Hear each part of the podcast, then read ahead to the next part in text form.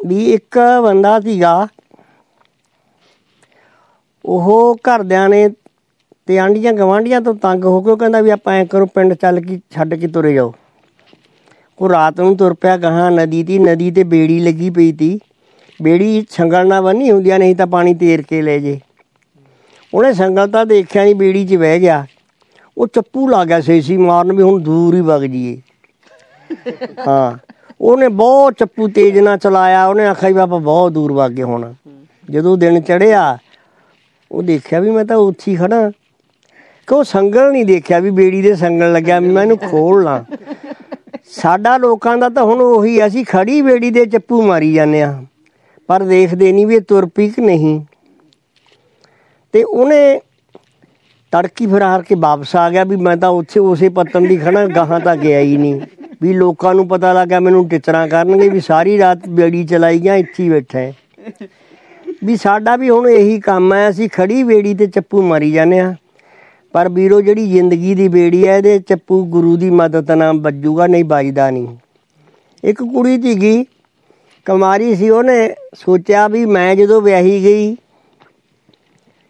ਵੀ ਜੇ ਮੇਰੀ ਸੱਸ ਮਰ ਗਈ, ਮੈਂ ਰੋਣਾ ਤਾਂ ਜਾਣਦੀ ਨਹੀਂ ਰੋਣਾ ਸਿੱਖਦੀ ਆ ਉਹ ਤਾਂ ਜੀ ਵਿਹੜੇ 'ਚ ਮਾਂਜਾ ਮਾਰਦੀ, ਸਿੱਟ ਕੇ ਪਰੇ ਮਾਂਜਾ ਉੱਤੇ ਲੈ ਲਈ, ਮੂੰਹ ਤੇ ਚੁੰਨੀ ਚੱਕਦੀ ਚੰਗਿਆੜ।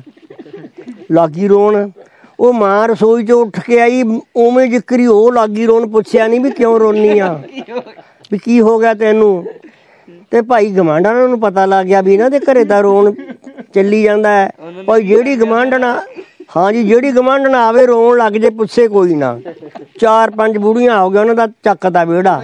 ਬਹੁਤ ਰੋਣ। ਵੀ ਇਹ ਕੀ ਗੱਲ ਹੋ ਗਈ ਕਿ ਸਿਆਣੀ ਬੁੜੀ ਆਈ 50 60 ਸਾਲ ਦੀ ਛੋਟੀ ਕੋਲੇ ਤੁਰ ਕੇ। ਉਹਨੇ ਆਖਿਆ ਵੀ ਇਹਨਾਂ ਦੇ ਘਰੇ ਕੀ ਗੱਲ ਰੋਣ ਪੱਟਣ ਚੱਲੀ ਜਾਂਦਾ ਹੈ? ਉਹ ਬੁੜੀ ਅੰਦਰ ਗਈ ਜਾ ਕੇ ਪਹਿਲਾਂ ਉਹਨੇ ਬੁੜੀਆਂ ਨੂੰ ਬਰਿਆਇਆ ਕਹਿੰਦੀ ਤੁਸੀਂ ਚੁੱਪ ਕਰੋ ਮੈਨੂੰ ਤਾਂ ਚੁੱਪ ਕਰ ਜੋ ਸਾਰੀਆਂ ਚੁੱਪ ਕਰ ਗਈਆਂ। ਗਵੰਡਣਾ ਨੂੰ ਕਹਿੰਦੀ ਤੁਸੀਂ ਕਿਉਂ ਰੋਨੀ ਹੋ? ਕਹਿੰਦੀ ਇਹ ਰੋਂਦੀਆਂ ਨੇ ਇਹਨਾਂ ਨੂੰ ਦੇਖ ਕੇ ਅਸੀਂ ਰੋਣ ਲੱਗ ਗਈਆਂ। ਕਹਿੰਦੀ ਅੱਛਾ ਕਹਿੰਦੀ ਹਾਂ। ਕਹਿੰਦੀ ਚੰਗਾ ਹੁਣ ਤੁਸੀਂ ਚੁੱਪ ਕਰੋ। ਫਿਰ ਉਹਦੀ ਮਾਂ ਨੂੰ ਪੁੱਛਿਆ। ਉਹ ਕਹਿੰਦੀ ਵੀ ਤੂੰ ਕਿਉਂ ਰੋਨੀ ਹੈ? ਕੀ ਹੋ ਗਿਆ? ਕਹਿੰਦੀ, ਪਤਾ ਨਹੀਂ ਮੈਂ ਤਾਂ ਕੁੜੀ ਨੂੰ ਦੇਖ ਕੇ ਮੈਂ ਰੋਣ ਲੱਗ ਗਈ। ਕੁੜੀ ਨੂੰ ਪਤਾ ਹੈ। ਉਹ ਕੁੜੀ ਨੂੰ ਪੁੱਛਿਆ, ਕਹਿੰਦੀ, ਪੁੱਤ, ਤੈਨੂੰ ਕੀ ਹੋ ਗਿਆ? ਕਹਿੰਦੀ, ਮੇਰੀ ਸੱਸ ਮਰ ਗਈ, ਮੈਂ ਤਾਂ ਉਹਨੂੰ ਰੋਨੀ ਆ ਉਹ ਕਹਿੰਦੀ, ਮੰਗੀ ਵੇਹੀ ਕਹਿੰਦੀ, ਕਿੱਥੇ ਇਸ ਦਾ ਕੁਝ ਵੀ ਨਹੀਂ ਕਹਿੰਦੀ, ਤੇਰਾ ਬੇੜਾ ਵਹਿ ਜਾ ਐਵੇਂ ਐਵੇਂ ਗਵਾੜ ਚ ਕਹਿੰਦੀ ਬੂ ਬਹਾਈ ਕਰਤੀ, ਵਿਆਹੀ ਨਹੀਂ ਕਰੀ ਨਹੀਂ ਪਹਿਲਾਂ ਹੀ ਸੱਸ ਮਰ ਗਈ। ਕਹਿੰਦੀ, ਮੈਂ ਤਾਂ ਰੋਣ ਸਿੱਖਦੀ ਆ ਕਹਿੰਦੀ, ਰੋਣ ਸਿੱਖਣਾ ਦੀ ਕਿਤੇ ਅੰਦਰ ਵੜ ਕੇ ਸਿੱਖ ਲੈਣੀ ਦੀ ਸਾਰੇ ਗਵਾੜ ਚ ਕੂਕਾ ਮਰਵਾਤੀਆਂ ਤਾਂ, ਹੈ?